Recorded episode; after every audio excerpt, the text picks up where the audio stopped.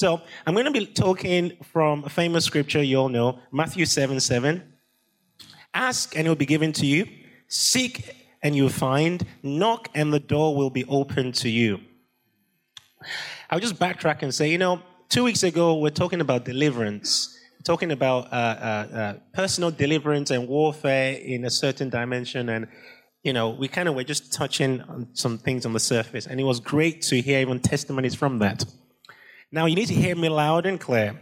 It's one thing to get delivered, it's another thing to stay delivered.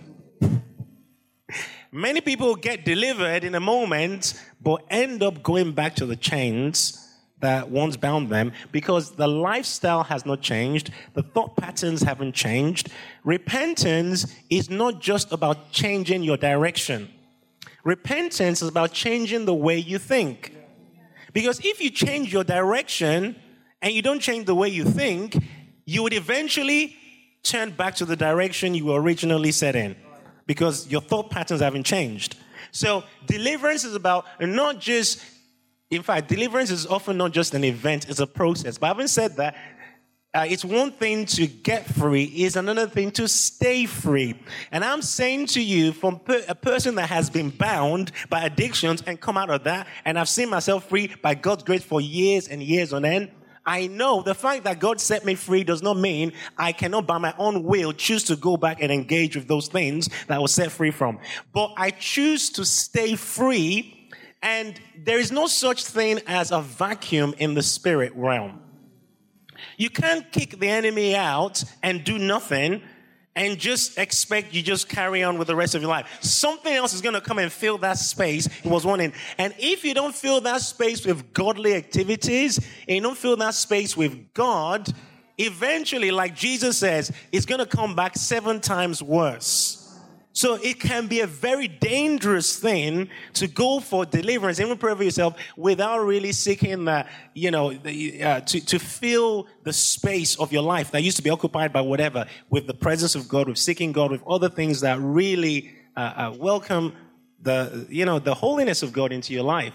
So today I want to kind of touch on some of that uh, from this verse. Ask and it will be given to you Seek and you would find, knock and the door will be open to you. Actually, the Amplified version says, ask and keep on asking, seek and keep on seeking, knock and keep on knocking. Oftentimes we ask and we stop. We, we, we seek and we stop. We knock and we stop. And we don't realize a lot of things in the kingdom come with consistency and persistence. And I want to encourage you, don't give up because it hasn't happened when you prayed. Like there are people that's, oh yeah, I prayed for God to fill me with the Spirit. I wanted to be able to pray in tongues. I prayed and I had people pray for me and nothing happened. So I guess God doesn't want it to happen. No. Yeah. There are lots of things that God wants to happen that doesn't happen. The fact that it doesn't happen does not mean God does not want it to happen. Okay, remember the story of the guy that um, Jesus had to cast out the devil from because the disciples couldn't cast out the devil from?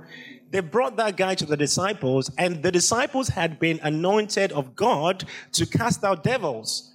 They prayed for this guy, and the deliverance didn't happen. For us today, our theology will go, well, I guess God did not want it to happen. Well, that's not the case. The fact that the guy didn't get delivered did not mean God did not want it to happen. They brought the guy to Jesus and Jesus cast the devil out. Could there be situations in your life where you are like the disciples, you've prayed and it's not happened, and you've accepted that God doesn't want it to happen, when actually God wanted it to happen, but you just gave up? Gave up too easy.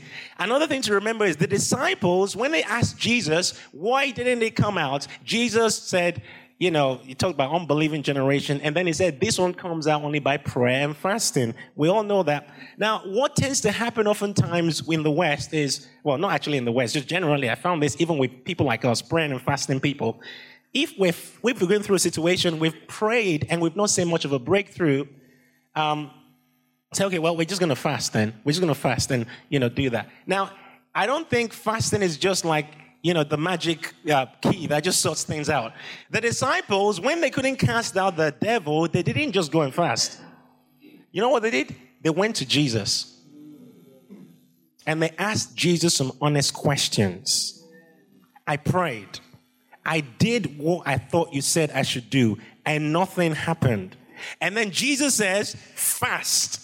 So the fasting should be a response to what he's revealing to us, not just be a default as a, okay, this doesn't work, so I'm just going to fast. This is why I'm just going to do this because that's what everyone does. How about I go to Jesus and say, Lord, I've been praying for this thing for two years. I've been praying for this thing for two months and I'm not seeing much of a shift. Lord, can you show me what's happening? Because questioning God is not bad. If you question from a place of trust, you end up in revelation.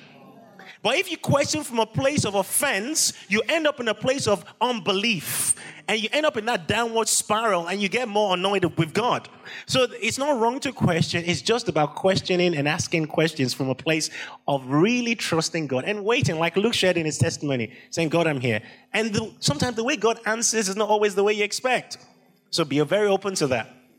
So here we have a picture of different dimensions of prayer we have the asking realm, we have the seeking realm, and we have the knocking realm. I want to relate this to a very interesting picture we have in the Old Testament of the tabernacle of David or tabernacle of Moses, you know, you know, the temple basically. In the temple, you have three realms in the temple. You have the outer court, you have the Holy of Holies, and then you have, sorry, you have the outer court, you have the holy place, and then you have the Holy of Holies. Okay? So the asking realm is dealing with the outer court. There's nothing wrong with asking. There's nothing wrong with petitioning because really asking is about petitioning heaven and saying, Lord, we're asking for this. Lord, we want you to move in this situation. Nothing's wrong with that. But for many Christians, our whole prayer life is lived in the outer court.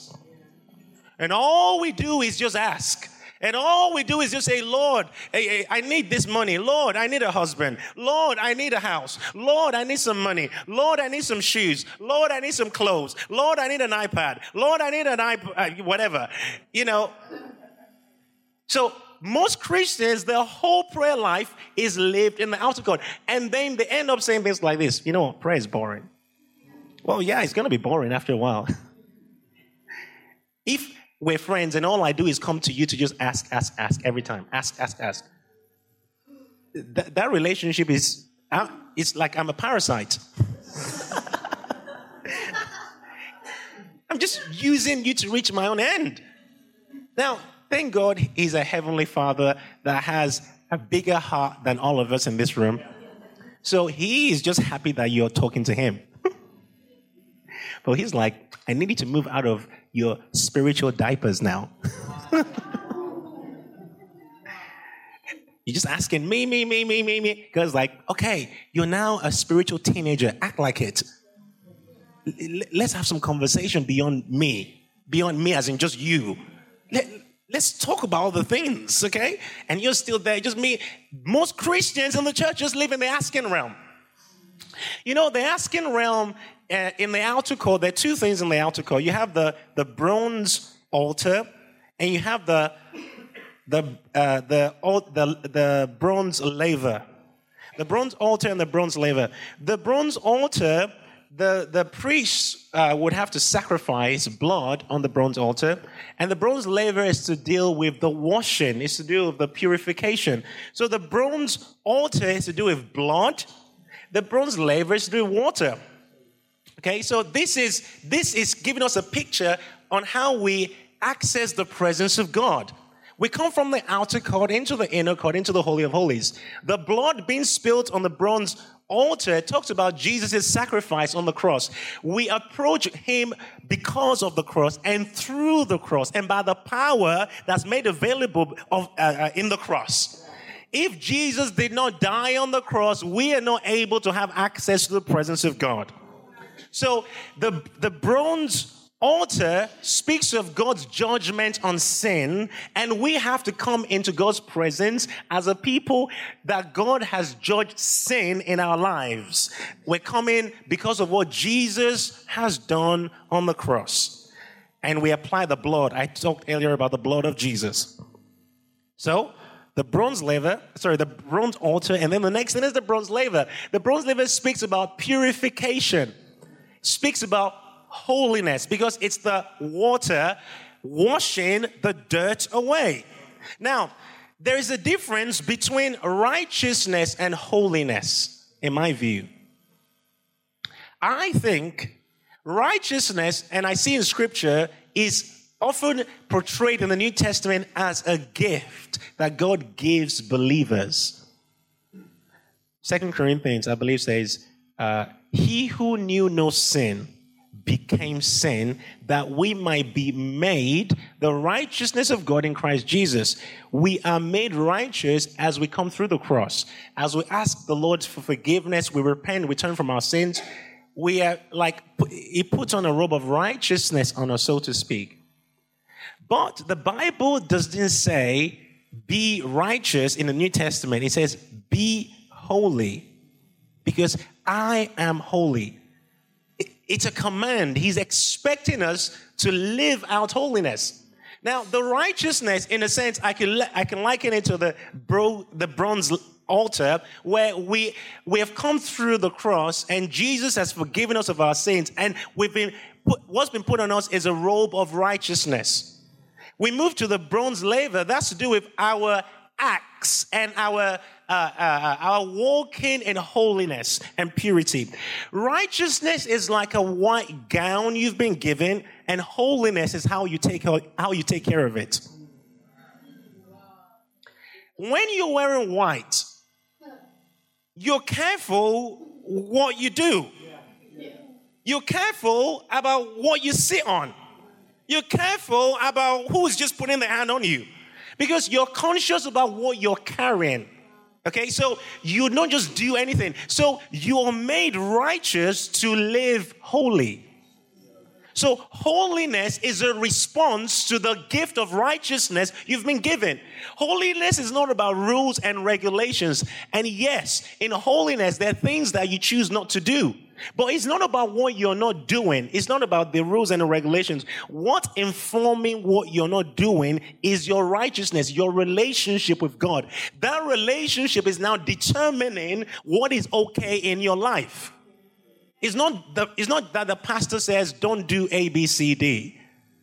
Because you're in a relationship with God and with the Holy Spirit, you know these things are going to grieve the Spirit. And you value that relationship so much that you don't want to grieve the Spirit. So you're not going to do A, B, C, D. Are you with me?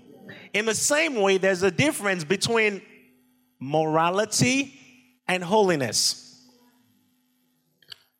There are lots of unbelievers that are very moral, and lots of Christians that are very immoral.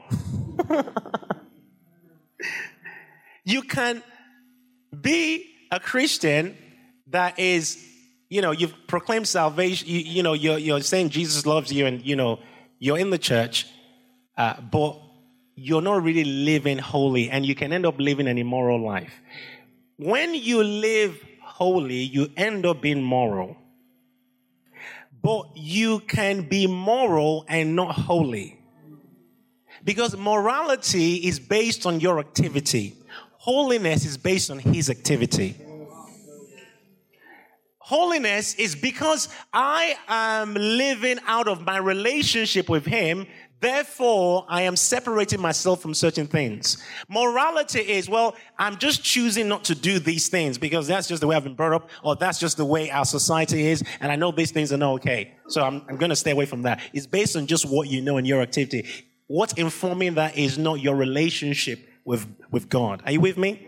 Okay, so you have the outer court and you have the bronze altar. And in this realm, most Christians live. But this is a very important realm because the Bible says, cast all your cares upon him because he cares for you. And I'm finding that I can't really go deep in prayer when I am carrying all my cares on my shoulders. Some of you are not able to go further in prayer because you don't know how to cast your cares on God. So the asking realm is a good realm to start. We just can't remain there. You cannot worship and worry at the same time. Try it.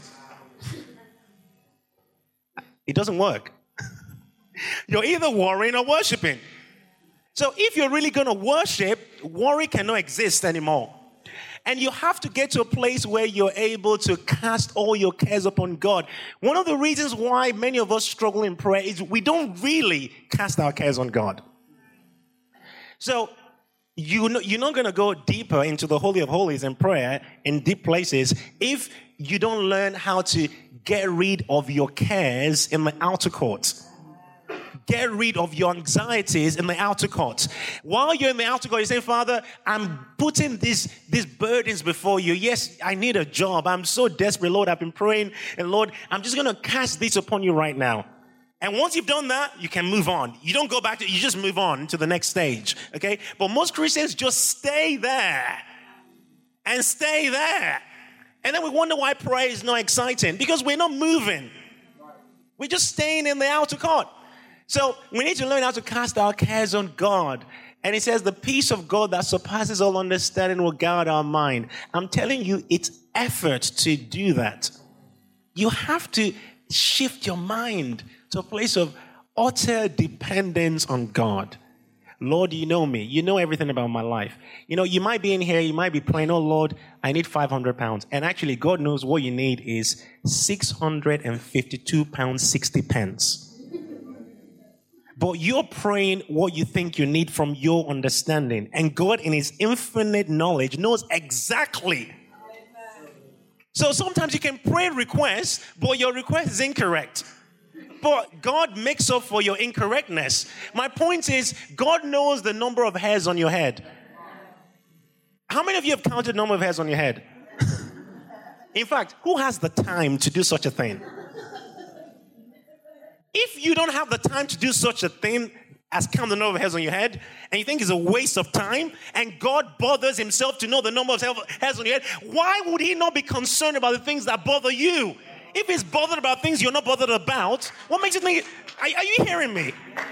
He's, he's concerned about what you're not concerned about, the number of hairs on your head. Why would he not be concerned about your bills? Why would he be concerned about your health? Why would he not be concerned about your relationship?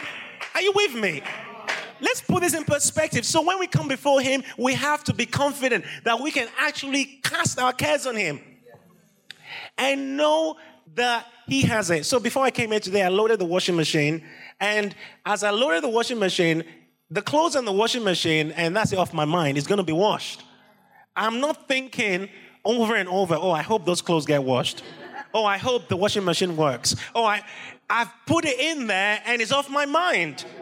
I've dumped all my dirty washing with the washing machine because that's what the washing machine does. It takes care of it. In the same way, get all your cares and cast it on God because that's what He does best. He takes all your cares. That's what He does. Stop carrying it. We are not built to carry all these cares.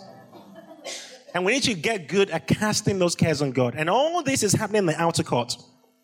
We move from the outer court, the asking realm, and move into the next realm, the seeking realm.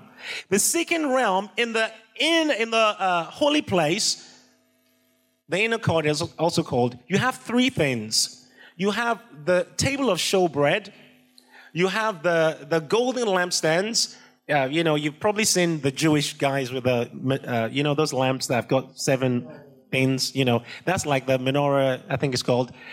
It's it's a lampstand and then you have uh, the altar of incense. So those are like three items in the holy place. And they speak of another dimension of prayer. So when out outer court, we step into the seeking realm. Before I even go into these three things, I want to talk briefly on the concept of seeking God. Uh, uh, um, Psalms 27 4, David says, One thing I've desired of the Lord, and that will I seek Oh, I, one thing I've desired of the Lord, and that will I seek, that I may dwell in the presence of the Lord all the days of my life, to do two things to behold his beauty.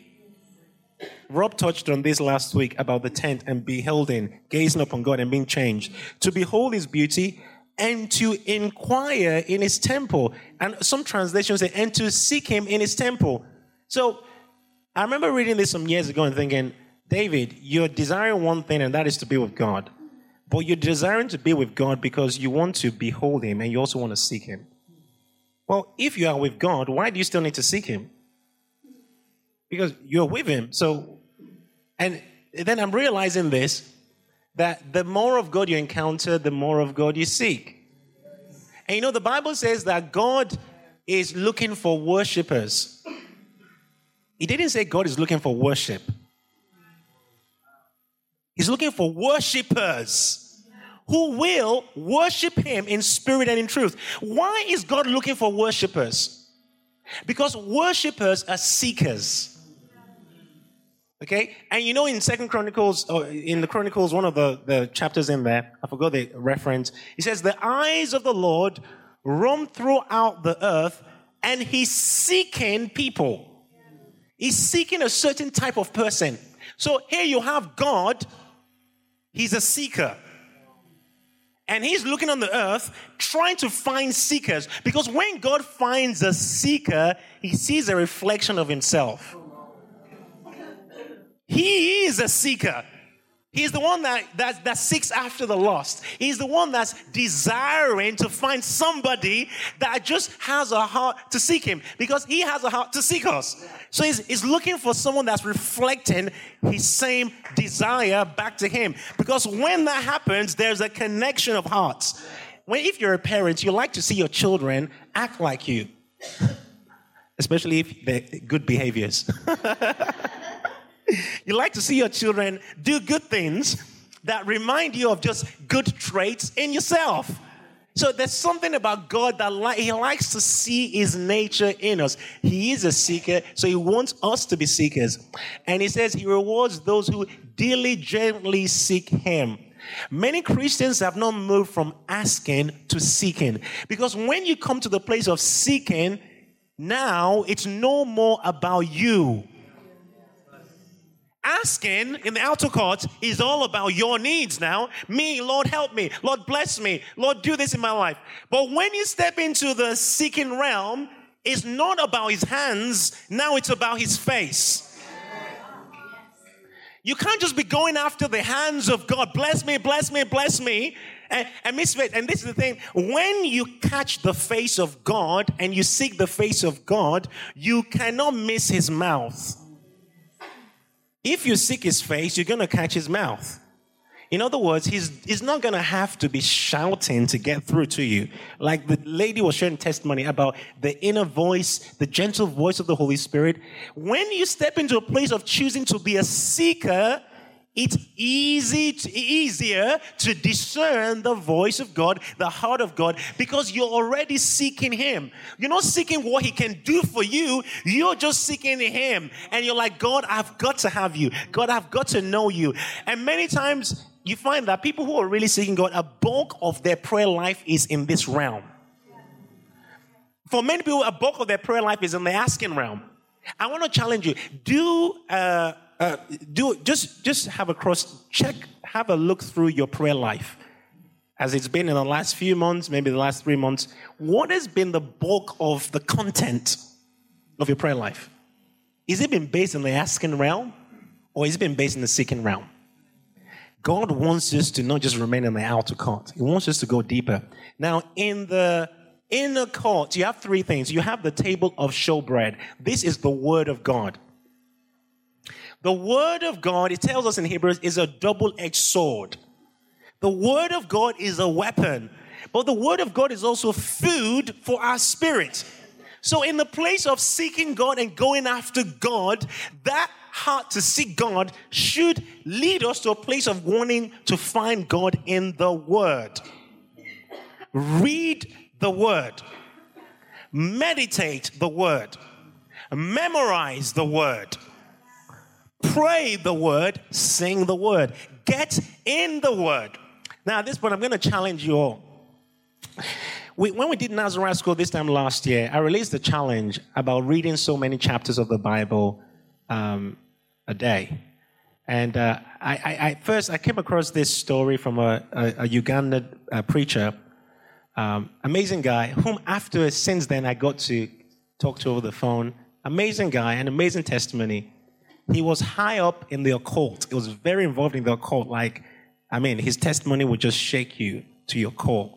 This guy, he was he was involved in that realm really deep. Like, in terms of over the nation of Uganda and some of the nations in that part of Africa, he was one of the highest ranking witches in the spirit you know, and um, he did, killed a lot of people, did a lot of horrible things. Anyway, he had a glorious salvation. God radically saved him supernaturally. It was just incredible salvation story. Sometime after he gets saved. He has cancer.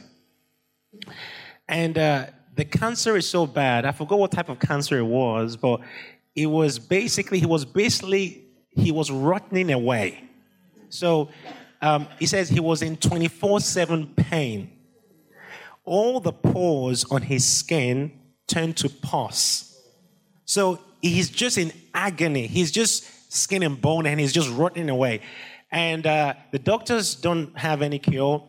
So they say to his mom, you know, there's nothing we can do and we need more space in the hospital. So I think you should take him home and just bury, you know, prepare for him to die because he's going to die anyway. So, you know, there's nothing we can do. So he is, everyone is waiting for him to die and he's not dying. God speaks to a woman somewhere and tells this woman to go to his hospital room. Now he stunk so bad she couldn't even step in the room. God told her to read the Bible to him.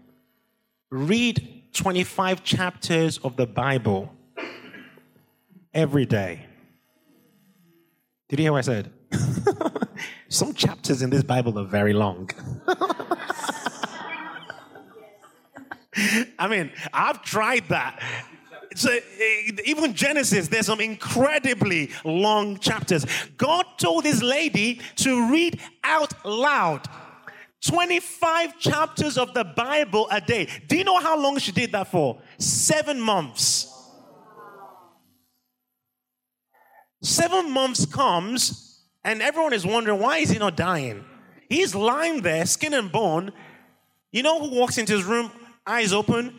Jesus walks into his, his, his room, his sick room, and Jesus looks at him and says, I'm healing you now instantly healed. Jumps out, starts running around naked. so everyone's like, he's crazy, boy. he's like, I'm healed. It's like, put some clothes on. but radical deliverance. And then you know what he says about the word? He says, you know, he says in Psalms, he sends his word and it healeth them. Listen, there is healing in the words that you're seeing in this book right here, black and white. When you speak it out in faith, there is healing virtue in the word. So this guy said, since he got healed, the Lord challenged him to keep reading 25 chapters of the Bible every day. So I was like, oh Lord. so, so this time last year, I was challenging the Nazarite school. I was like, guys, I want to put us on on a word challenge to, to, to, uh, to begin to read so many chapters of the Bible a day as a way of feeding our spirit like we've never fed our spirit before. Not in a legalistic way, and if you don't manage to do it, it's fine. But set yourself a goal. Lord, I want to read so many chapters, not because I want to just go, yeah, check me out, but I just want to get more of your word in me.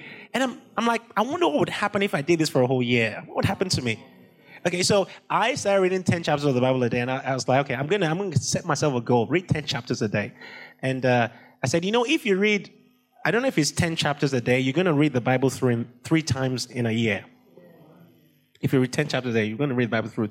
So I did the first time, read the Bible through first time round, and I was like, oh, that's amazing. So I started again. This, uh, uh, uh sometime this year, I started again but I wasn't as consistent with my 10 chapters. I read two here, three here, and you know, I kept going. Anyway, the point is today, um, since the last time we did the Nazarite, we started the challenge. I've read my Bible through three times. Today was the time. Just I just read Revelations, the last chapter of Revelations, before I came to this meeting. So I finished reading the last chapter of Revelation. I was like, oh, thank you, Lord. Amazing. Now we're starting back again from Genesis. Why am I sharing this? Because I want to challenge you on your spiritual diet. You remember what I said? It's one thing to get free, it's another thing to stay free. If you want to stay delivered, stay on fire, and stay strong, one of the things you need to do is move from the asking realm into the seeking realm. And in the seeking realm is the showbread, who represents the word of God. You need to get as much of the word of God in you as possible. Now, you may go, 10 chapters is a lot. But you may be able to do five chapters. You may be able to do three chapters. The point is, it don't even matter what the chapters are. The point is, you're setting yourself a goal to feed yourself the word of God. And listen to me, if you hit 80% of a target, it's still better than hitting 100% of zero target. Because most Christians have no target. You know, oh, I just go to church, hear a nice message, you know, and listen to some nice Christian music. But they're not, they're not staying in the word. So right now, I've read the Bible through five times. And I'm going on my sixth time right now. So I want to, I want you to join me in this challenge. Let's get as much of the word in us. While I'm talking about the Bible, I want to emphasize, I want to highlight to you a book I read I will highly recommend Heavenly Man. Anyone read The Heavenly Man here? It will change your life. It's about Chinese Christian and uh, how God really impacted it. I didn't actually read it. One of the things I'll say is if you're not great at reading, just get audio books. Audible, great place. I get lots of audio books there and I read through that as I drive and stuff. And I, um, the first few parts of this book, he talks about how his family got saved and no one had ever seen a Bible. So he got saved and he was so hungry for the Bible. And his mom told him about a preacher, in a, someone in another village that she knew that owned the Bible. So she and him went to this guy and said, Please, we just want to see your Bible. You know, and he's like, No, I'm not going to show you my Bible. If you want a Bible, you need to pray to God. He's going to give you a Bible. So he went on every day for a month. God, give me a Bible. God, give me a Bible. Didn't get a Bible. So I went back to the guy. He says, I've been praying for a month. I didn't get a Bible. He says, well, okay, if you really want a Bible, you're not just going to pray. You're going to pray with crying and you need to fast as well. So went back home. He decided not to eat morning and afternoon, only ate a tiny bit in the evening. Every day he's crying to go for a Bible. You know how long he there for? A hundred days fasting like that. Crying out to God, God, give me a Bible, God, give me a Bible. On the hundredth day or so, he, had, he has a dream, a vision. In his vision, someone brings bread and the person, two people bring bread to him, and uh, as he puts the bread in his mouth, the bread turns to the Bible. He thinks the vision was so was real that when he came back to himself, he was looking all around his house for the Bible and realized it was a vision. He got so disappointed, was just wailing and crying, like God. and his parents woke up. They're like, God, give him a Bible. As they're crying out to God, they heard a knock on the door. The two people he saw in his vision where the people knocking his door and he said, Did you bring the bread for me? They said, Yeah, we brought the bread for you. And right there and there, there was his Bible. When he saw his Bible, he was like, God, I am going to eat this book. I'm going to read this book. And you know what he started to do? He started to memorize the Bible. He memorized the whole of Matthew, the whole book of Matthew. He memorized it. So some other people in another village heard about this guy who prayed because no one has the Bible. They heard about this guy who became a Christian and prayed so hard, God gave him a Bible. They're like, they invited him to their village to come and share his story of how he got a Bible. So he's never preached before. He's never, he doesn't even know what preaching or teaching is. He doesn't know what to do. So when he got there, you know what he did? He just recited the whole of Matthew he'd memorized. You know what happened? Breakthrough, deliverance, salvation, God moving. It's like, it's like, oh, that, that was the start of his ministry. And you know, he was put in prison several times. You know what kept him going? Because he got the Bible memorized. You need to understand how some people are desperate for this Bible in other parts of the world. And you've got five Bibles in your house and you don't read it. You've got, you've got all the translations on your phone and you're more on Facebook and Instagram. And there's some people who are dying just to have the Bible in their language. And you have the Bible, you're not reading it. I'm telling you, it's time for us to get in the Word. Time to get in the Word. And even as I'm saying that to you, I'm challenged myself like, Lord, I want to get in the Word. I want to, I want to not just read the Bible, I want to begin to memorize the Bible more. You know, I'm, I do not know if I'm able to memorize books like they did, but maybe a verse here, a verse there, just get into my system more and more. And then the process of meditation often leads to memorizing because the more you meditate, it sticks. It sticks, and you can easily remember it and quote it because it's coming out of you. You know, and this is what helps in warfare.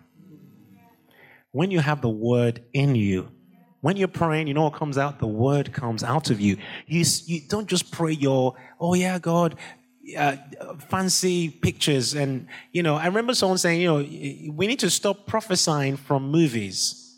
Not that it's wrong, because God speaks through the arts. However, some people don't know the Bible so much that when God speaks to them, the first thing they can relate to is a movie. How about you find the scriptures that actually connect what God is showing you, that you can communicate through Bible, not Hollywood?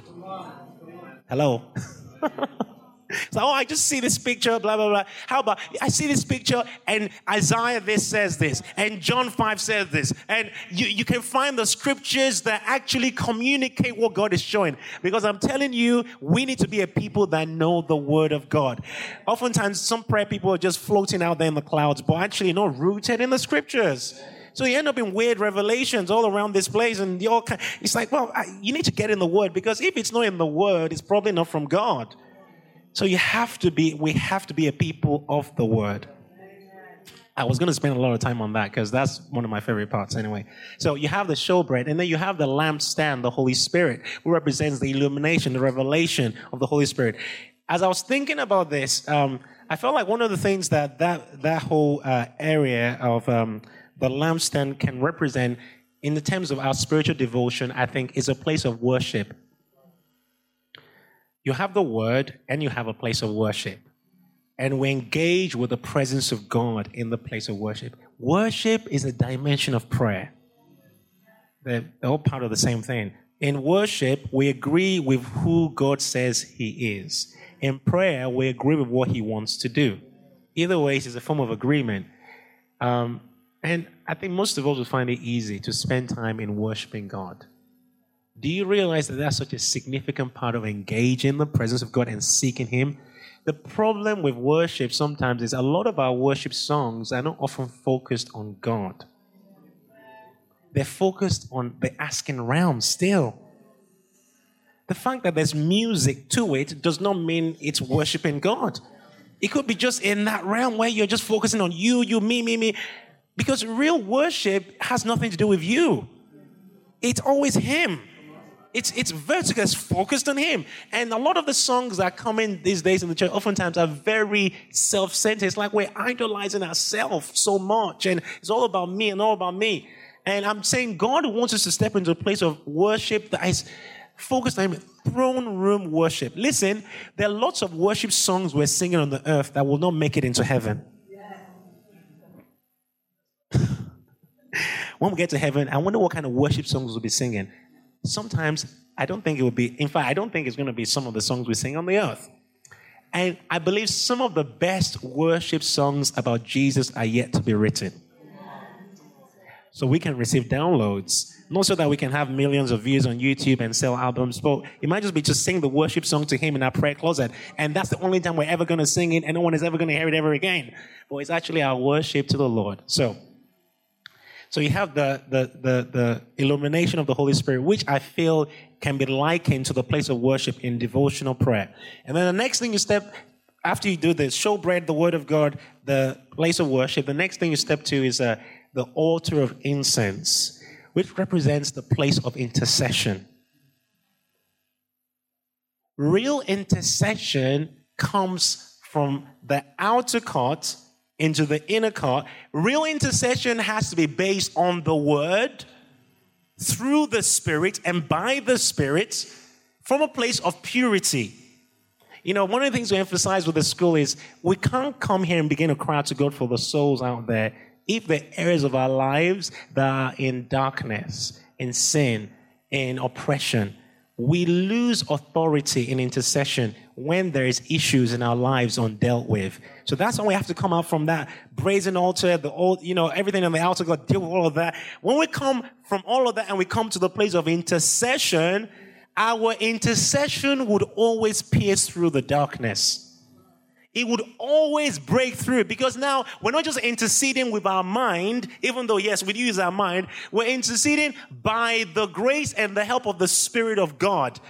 Because we've encountered the Word and we've encountered the Spirit in the place of worship, it's easier to intercede from that place than it is when your heart is not really engaging with God in those realms. Are you with me? Those things happen in the seeking realm. before you step into the Holy of Holies, the last thing you encounter is the altar of incense. Only one person was allowed into the Holy of Holies, and that's the high priest. And he was allowed in there once a year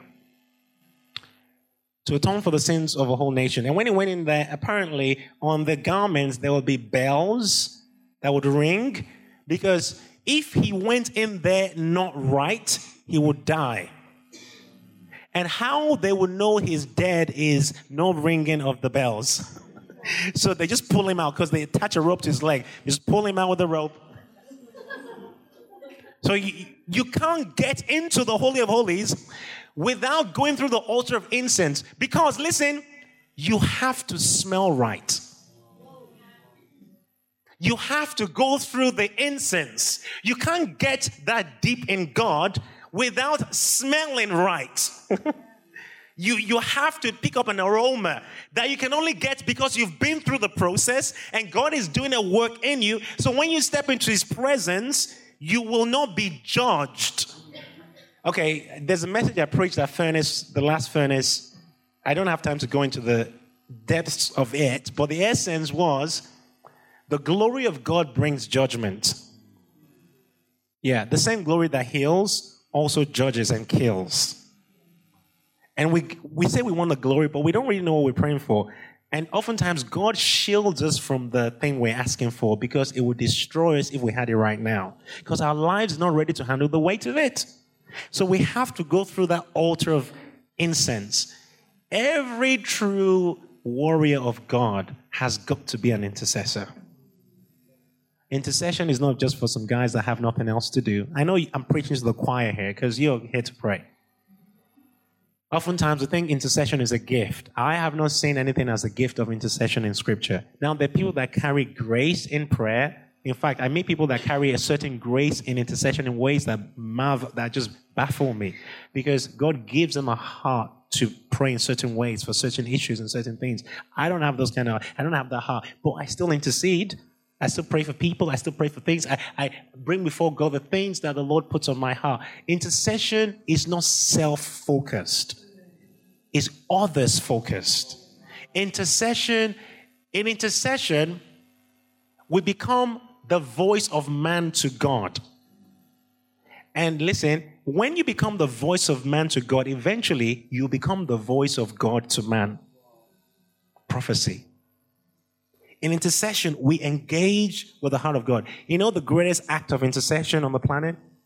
Jesus dying on the cross.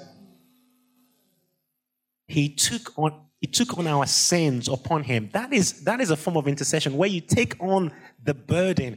And people that uh, move in the gifts of healing, and sometimes people that are very sensitive in the spirit, you can go into a place, you can meet someone, and all of a sudden you feel pain in your body but you weren't actually feeling that pain before. You're stepping into an act of intercession because now you're feeling what they felt because God is calling you to do something about it. Or you've left your house feeling okay, fine, you had a great time praying. You stepped into your office and all of a sudden you just feel this thing, this atmosphere of heaviness or whatever, and you're like, oh, maybe I just feel horrible today. But there's nothing to be horrible You're feeling about. Well, you know what? You just stepped into a place that could be a potential place of intercession if you know what to do about what you're feeling. Because you're picking up on probably what someone else is feeling in that place, what's going on in the atmosphere in that place. And right there and then you can be a voice of man to God and stand in the gap, bridge the gap right there. So we go through all this and then we step into the the place that I want to be more. the Holy of Holies. Do you know what's in the Holy of Holies? Silence. Waiting on God. This type of prayer is rare in our days. And I challenge you try to spend some time to wait on God. You find, you realize how busy your mind is. Now, if I say, let's all pray right now, we're all going to pray. It's not that your mind isn't busy. It's just you've never been still enough to realize the busyness in your mind. So oftentimes we get so busy on the outside, including good things. But we don't realize there's so much noise in here. So much noise in here. Actually, something else I didn't even say. I'll connect this with the altar of incense. It's praying in tongues. I'm not going to go into it so much.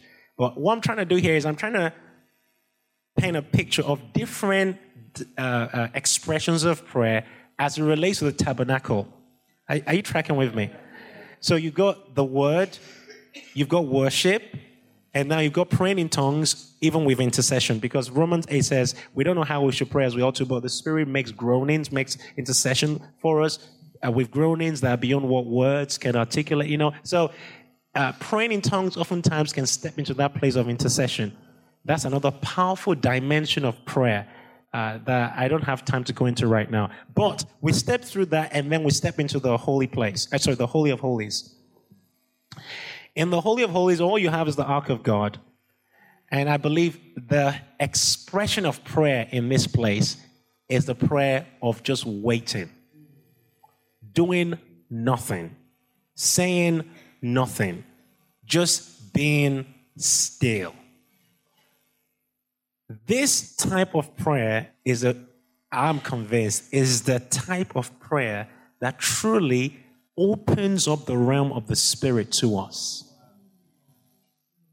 Because it's this, it's, um, what's the word? It, uh, it, it, it begins to um, do a work in our senses where our senses begin to be adjusted and aligned to begin to pick up the senses of God, to begin to be more aligned with the heart of God. Our spiritual eyes begin to be more opened. Now, waiting on God is one of the most difficult things to do in the flesh because it's it's the flesh hates waiting. And I'm not here today to preach on waiting on God. However, I'm going to read the scripture and then we're going to go into some time to worship and seek God. I'm going to read the scripture in Exodus. Exodus 24. Um, Exodus 24, verse 9. Actually, there's a lot of verses to read here. I'll just read from verse 9. Then Moses went up, also Aaron, Nadab, Abihu, and the 70 elders of Israel. They saw the God of Israel. Listen, these guys saw God. That's incredible. and um, and there was under his feet, as it were, paved work of sapphire stone and it was, it was like the very heavens in its clarity. But on the nobles of the children of Israel, he did not lay his hand. So they saw God and they ate and they drank. Then the Lord said to Moses, Come up to me on the mountain and be there, and I will give you the tablets of stone and the law and the commandments which I have written, that you may teach them. So Moses arose with his assistant Joshua and Moses went up to the mountain, to, uh, went up to the mountain of God. Verse 14. And he said to the elders, Wait here for us while we come back to you. Indeed. Indeed, Aaron and Hur are with you. If any man has a difficulty, let him go to them. Then Moses went up into the mountain, and a cloud covered the mountain. Now the glory of God rested on Mount Sinai, and the cloud covered it six days. And on the seventh day, he called out to Moses out of the midst of the cloud. The sight of the glory of the Lord was like a consuming fire on the top of the mountain in the eyes of the children of Israel. So Moses went into the midst of the cloud, went up into the mountain, and Moses was on the mountain 40 days and 40 nights.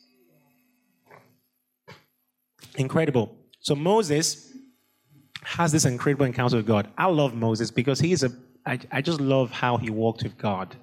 And, uh, you know, I don't think there's anyone here that would not want to walk with God in this dimension. Moses was very close to God. You know, like when you look across that generation of, I know it's getting late, just bear with me. When you look across that whole generation of Israelites and, you know, even the whole planet, in that generation, Moses was walking the closest with God. Question When we look across greater Manchester and the north of England, who are the people walking the closest with God right now? Do you know God knows who they are? Oftentimes, they're not preachers. Because preachers oftentimes can talk the talk. I want to meet those people that walk in the closest with God, and I want to hear them talk about prayer. Because this Moses guy, he walked so closely with God. God spoke to him face to face. And Rob talked about this a bit last week. But what amazes me in this scripture, one of the things that amazes me, and this is going to blow your mind, is we think that God just showed up to Moses and just spoke to him like that. But look at this. Now, verse 16. Now the glory of God rested on Mount Sinai, and the cloud covered it for six days. And on the seventh day, God called Moses out. Moses was on the mountain in silence. Not for two hours, not for four hours, not for six hours, for six days. And here we are. God, you haven't spoken to me. God, I prayed. Lord, I waited. And you waited for two minutes, by the way. Lord, I hear nothing. Well, have you waited on God in silence for six days and just like, God, I'm just here to wait? and it feels boring. It feels like nothing is happening. It feels like God's not speaking. But Moses is just there, knowing that God is eventually going to call him. On the seventh day, God calls him. So, oftentimes, when I'm feeling a bit discouraged, I remind myself of this scripture Lord, I haven't waited on you for six days yet. So, I've got nothing to be complaining about. Because I admire Moses' walk with God he walked with God the closest because he knew how to wait on God the most. God delayed and Moses waited on the mountain. God delayed and the children of Israel built an idol. That's like most of us. God does not show up when we want, how He wants, and we just end up giving birth to an Ishmael, doing something in our own strength. Moses is like, okay, God, I've got nowhere to go, I've got nothing to do. I'm just going to stay right here. Do you know the amazing thing about this scripture? In the New Testament, there's some interesting things. I don't know why it's there, but it must be there for a reason. Because I've not even heard anyone talk about this. Look, it says in, Luke, in Mark 9 2, now, after six days, Jesus took Peter, James, and John and led them up a high mountain. And that was the mountain where they had an encounter, and Moses showed up. Oh, Moses. And Elijah showed up on the same mountain. But listen, it says in the other gospels as well after six days, Jesus took them up. Why doesn't he tell us what they were doing? I wonder whether they were just waiting in those six days. Whether God was preparing them in those six days because they're about to have a significant encounter at the top. So, if you want to walk with God in a deeper way, you need to cultivate your life of waiting on God. And oftentimes it feels like nothing is happening. But you have to remember, you have to go through the process, the outer court. Get rid of your burdens. You can't really wait if your mind is worrying about needs. Okay, so you have to get rid of those burdens on the outer court. The inner court, you need to be in a place where you're coming from a place of base, you're, you're, you're soaked in the word of God. You're in a place of real heart posture of worship. You're seeking God. You're in a place of, you, you're going through that incense. You smell right. You're coming then to a place of, Lord, I am here to just be still and know. Are you with me? Some of the things I'm saying to you, some of the things I'm saying here to you today, I just had a revelation today about it. Do you know when I got the revelation? As I was waiting. Because I've had all these pictures of different dimensions of prayer asking, tongues, word, worship, waiting. But I've not really, I've never really had a picture of how they all connect. And I feel like today, God just gave me a picture of how they'll connect with the tabernacle of Moses and the temple. And I felt like God was saying, if you do these things, you will see me face to face. Because that is the pathway to encounter. I'm telling you, it's not easy on the flesh. God has to do a deep work in us, deep work in us and then we can behold his glory and not be destroyed. Okay, so I, I, I, tonight I want to respond to this. Katie, do you want to come up? We're going to go into some time of uh, worship and prayer.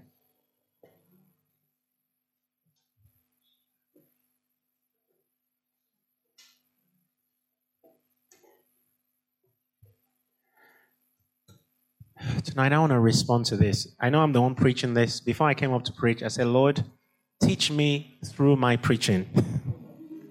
and He's definitely teaching me because I'm like, okay, Lord, I, I want to respond to this in a fresh way. You see, I want you to understand this is why this prayer school is not just like another school where you're coming to hear all this amazing revelation from the man of God that knows everything. I don't know anything apart from what God shows me. The point is, I am on the same journey like you are. I want to meet God in a fresh way. I want to encounter God in a fresh way. That is why I am part of this school. So I want you to join me in this pursuit of God because I know when we truly find God in a way we've never found Him before, the world will be changed because we found God. Do you understand with me?